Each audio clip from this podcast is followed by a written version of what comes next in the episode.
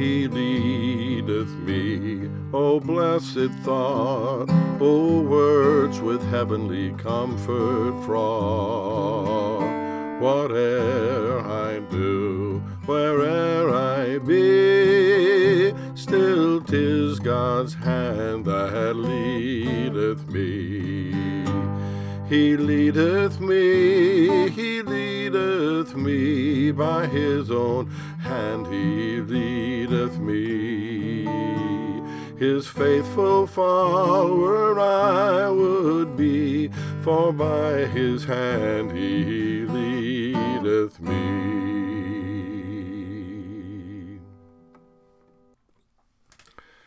Hi, this is da- David McNeil at daddyocast.com the 13th day of March 2016. I'm going to read from the book of Psalms, the first psalm, Psalm 1. Blessed is the man that walketh not in the counsel of the ungodly, nor standeth in the way of sinners, nor sitteth in the seat of the scornful. But his delight is in the law of the Lord, and in his law doth he meditate day and night. And he shall be like a tree planted by the rivers of water, that bringeth forth his fruit in his season. His leaf also shall not wither, and whatsoever he doeth shall prosper. The ungodly are not so, but are like the chaff which the wind driveth away.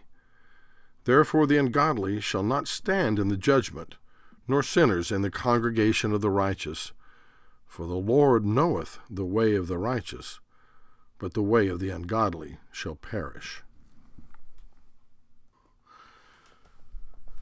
The first psalm always puts me in mind of my mother and my father, and really of my whole family.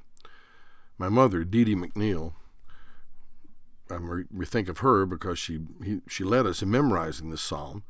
We used to recite it around the table, my sister and my brothers, myself.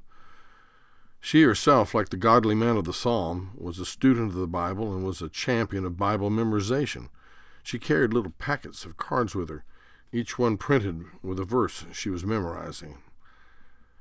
My father, Elton McNeil, was an example of the man of God who separated himself from sinners and meditated on the law of the Lord.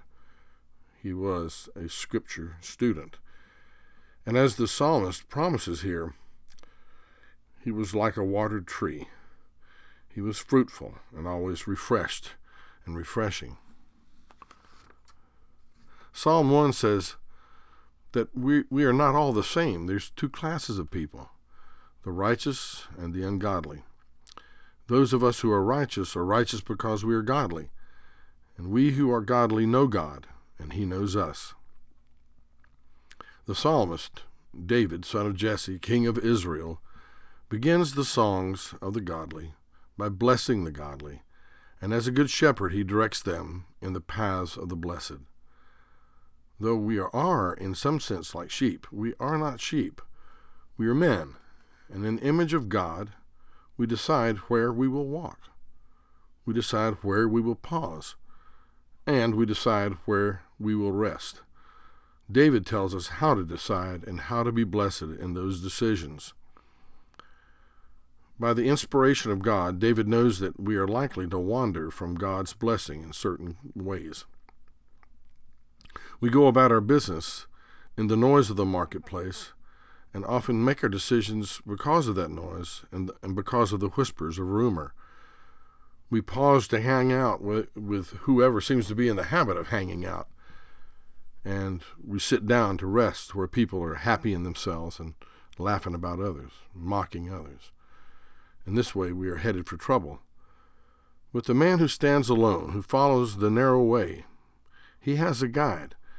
Not the crowd, not rumors, not the example of the ungodly, but the Word of God. The man who is blessed thinks on the law of the Lord, that is, the Scripture.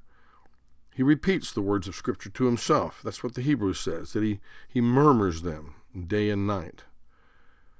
And this man, this woman, will be like a tree whose roots reach down into precious water in a dry land. And this man will be fresh and fruitful and successful. And again, I, I think here of my father, a godly man whose well used Bible I have, to, even today. Even though he had to work hard, he was successful in everything, and his leaf did not wither. Even in old age, he was fresh and smooth and bright with hope. The others who follow the crowd, who don't get the water of the word, are like the husks of wheat that are dry and light. After the harvested wheat is, is trodden by the oxen, it has to be separated from the chaff, separated from the husks, the bran on the outside of the grain. And as the women throw the grains into the air, the husks, the chaff, is driven away by the wind or by the fanning of helpers, and the fat kernels of wheat fall to the ground to be collected and stored. The chaff is buried or burned.